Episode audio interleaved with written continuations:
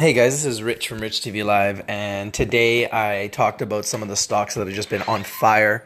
RRL, one of our picks from Nick, one of our members, has just been on fire, up 53%. Juju, one of our picks from G, otherwise known as Ill Kid, the diss track champion, on fire today, up 30%. TGIF, up 30%. Another pick that I've been telling everyone is on fire and has huge potential, and it had an explosion today.